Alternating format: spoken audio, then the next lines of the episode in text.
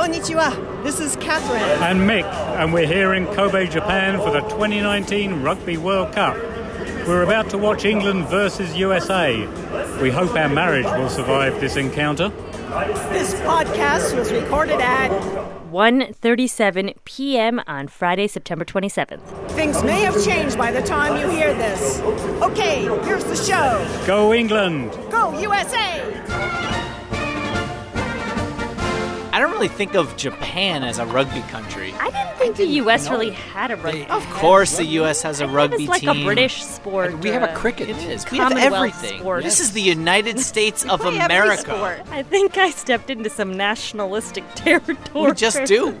Right. Well, hey there. It is the NPR Politics Podcast. I'm Asma Khalid. I cover the presidential campaign. I'm Deirdre Walsh, congressional editor. I'm Domenico Montanaro, senior political editor and correspondent. And I'm Ron Elving, senior editor correspondent. Domenico, let's start with you. NPR PBS NewsHour Marist has a new poll out this week that explores where public opinion is on the issue of impeachment. So, what it, what was the clear top line of this poll? Well, the clear top line is uh, surprise, surprise, Americans are split on impeachment. they don't necessarily support the House opening an impeachment inquiry. Um, it- it's 49 to 46 people approving of it, 46% disapproving of it. And the big key for Democrats here is that independents are not sold on it. 44% of independents say that they approve, 50% of independents say they disapprove. So Democrats have some work to do. We really should caveat this, though, because this was a one night poll. It was just Wednesday night.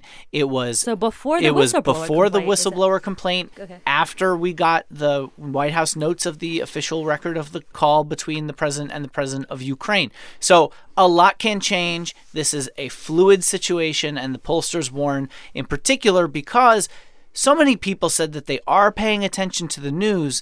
Independents were lower on the list of paying attention to the news, hmm. and as they become more engaged, their opinion very well could change. Well, and let's look back to what happened in past impeachments. I mean, let's face it, impeachment as a concept is disruptive, it's not popular, it's kind of earth shaking. Most people would rather have the earth stay stable under their feet.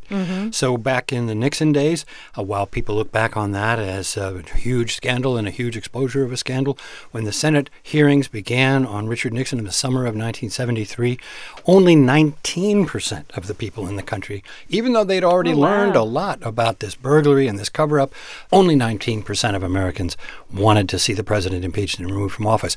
It finally ticks above 50% in the week before the president resigns. And that was the popular impeachment. Bill Clinton's impeachment popularity was way, way down.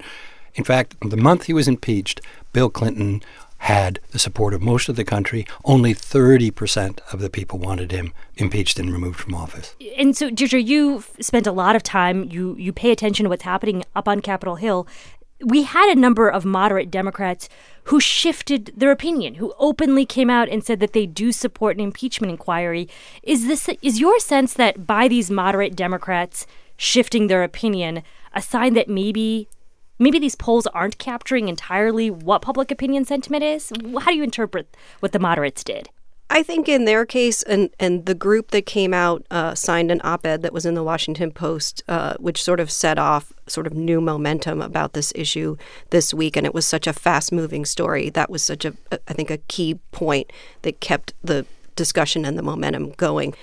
But for that group, they all are freshman Democrats with national security backgrounds.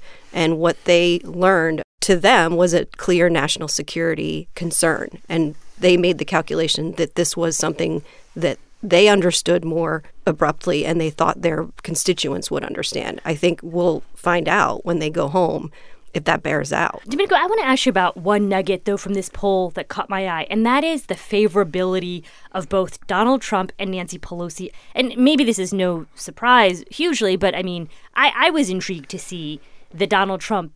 His job approval seems to be tracking better than Nancy Pelosi's. Well, Donald Trump is like super consistent, right? I mean, none of his numbers have ever been very good. I mean, he's overall 44% job approval in this poll. That's about where he's been since he was sworn in, right? That's no surprise. Among the whole public, Among everybody, right? Mm-hmm. And among independents, slightly lower than that, but it's about where it's been.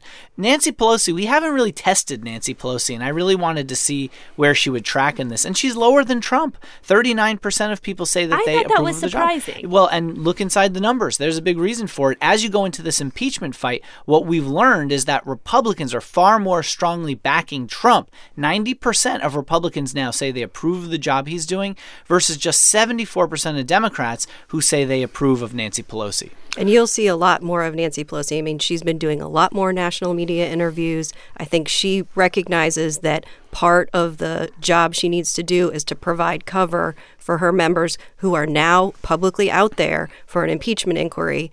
And once the horse is out of the barn, they have to deal with the political repercussions of what that means.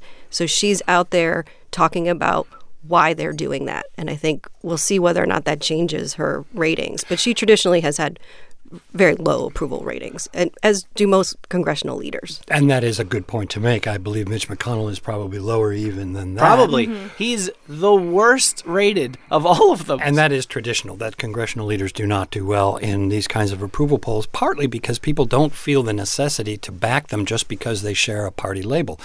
If you're the president of the United States and you're a Republican and I'm a Republican, I'm going to say I approve of what you're doing in office. And that's just the way Republicans behave.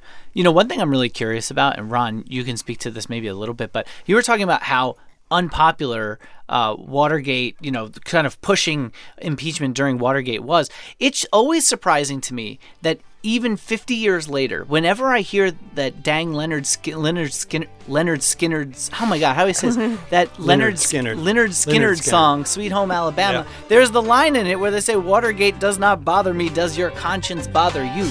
Now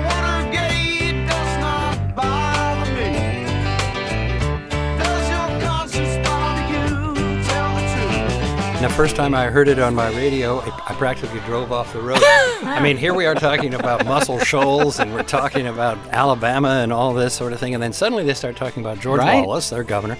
And then they say Watergate does not bother me. And I'm thinking to myself, what are they talking about? Yeah. Do they know who their audience is? I is? just wonder how it's going to seep into the culture now. So if you've got to think, who would be the person to do the impeachment song? Yeah, but for time? which side? Okay, for Democrats. Lil Nas. For Democrats? Yeah. Oh, a little little Nas Lil there. Nas. You could do that. Ukraine Road. I'm gonna take my horse to the road. I'm gonna ride till I can't no more. I'm gonna The soundtrack is already there. All right, well, let's take a quick break, and when we get back, we'll talk about impeachment 101. Sounds like a disaster. What sounds like a disaster? Impeachment 101? What, what, what? All of the song, the soundtrack. the soundtrack, and not to mention Impeachment 101. Support for this podcast and the following message come from the Annie E. Casey Foundation, developing solutions to support strong families and communities to help ensure a brighter future for America's children. More information is available at aecf.org. An incident in Nashville that shocked the Latino community. A computer designed to control the entire Chilean economy. A Martian invasion in Ecuador. Radio Ambulante is back with a brand new season. NPR's Spanish language podcast will take you around Latin America to show you the fascinating, strange, and compelling stories of the region. Subscribe and listen every Tuesday. And we're back. And let's start with a basic civic lesson. Earlier this week, House Speaker Nancy Pelosi announced support for an impeachment inquiry. Ron, can you just define that for folks? What does it even mean to launch an impeachment inquiry? It just means that they're going to go forward with investigating various aspects of the president's behavior with a specific set of behaviors in mind, in this case, this Ukrainian business. And uh, it's going to be done by a defined group of people, starting out here with the House Intelligence Committee for the time being. And it means that they are driving towards impeachment, but it is not formal Okay, but impeachment. defi- define that to the what is impeachment? Because I don't know that folks have a clear sense of what it means if a president is impeached. I because understand. they can be impeached and remain in office, as we've seen with Bill Clinton. That's correct. The House has the responsibility in the Constitution. And by the way, the Constitution is extraordinarily vague about all this. It's only a few sentences in various parts of the Constitution. And it says the House shall have the sole power to impeach, and the Senate shall have the sole power to try the impeachment charges from the House. And it says that the president or any other federal officer, and it's mostly been federal judges, can be impeached for bribery, treason, or high, other high crimes and misdemeanors. Now, if you know what that means, you're possibly the first person to be absolutely certain. It's always been argued over what exactly that High means. crimes and misdemeanors. That's right. And as far as procedure, hey, you're on your own. Good luck. Uh, they did it one way in 1868. They did it another way in 1973 and 74. Did it another way again in uh, 1998. And I suspect this one will look a little different too. Ron, you just mentioned three specific incidents in history, so we should be clear that this impeachment inquiry is the fourth time that a president is facing that. Uh, that's correct. That is basically correct, and uh, and we don't really know how far this is going to go. It might not actually lead to impeachment proceedings. We know there's going to be an inquiry, but proceedings would mean that you were actually drafting articles of impeachment, and that those articles were going to be voted on in that committee and then sent to the floor of the House. Although it does seem like they're heading in that direction. And I mean, when you talk about uh, the Clinton impeachment uh, proceedings, it's this, and you were saying this seems like it could be heading that way. I mean, Deirdre, this seems like that timeline is fairly similar. Yeah, I, I think you're right. I think the other thing is once that you have the Speaker of the House who had been resisting publicly backing impeachment now making a national address saying she was now publicly uh, launching an official impeachment inquiry, it changes the politics. I mean, as Ron outlined, it is a political process, not a legal process. So there's been a lot of talk this week about what's an impeachable offense. And I think different people have different opinions about that. But there is now a pretty strong unity among House Democrats that the whistleblower complaint and the notes of the call between the president of the United States and the president of Ukraine amount to what they believe are impeachable offenses. Well, the fact is, though, this is not a legal process. You know, this isn't spelled out somewhere in the Constitution for how it's supposed to go. You're not going to have a judge and a jury in the House. This is a political process determined by the majority. And right now, that's Democrats in the House. They're going to determine what the steps are, how this is going to go, whether and how and who files articles of impeachment, and what those are. That's all going to be about Democrats, and that's all a political process, not a legal one. You're going to have to wait till you get to the Senate for something that seems like a trial. That's right. The Constitution says that the Senate shall sit as a court, as in essence, and try and convict or acquit. So those are all much more courtroom type terms. The Constitution actually specifies that the uh, Chief Justice of the United States Supreme Court shall sit and preside over that trial. So Oh, we wow. had we had William Rehnquist do that, that. for Clinton, and it would be John Roberts in this instance, and he would sit as the judge at the front of the room, but he would not render the final verdict. That would be done by the jury, in quotation marks, consisting of the 100 senators. But I also think it's important to remember that the Senate is run by Republicans, and you need 67 votes to convict and remove a president in an impeachment trial.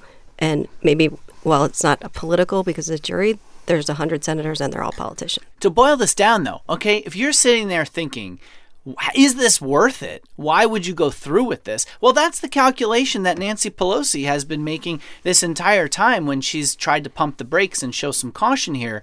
We actually asked this question in our poll Do you think it's worth it uh, if he's, you know, impeached in the House and not convicted by the Senate? And guess what? People were split. They didn't think it was worth it overall. If you look at independence, they didn't think it was worth it overall to go through with this if he wouldn't be uh, ultimately removed from office.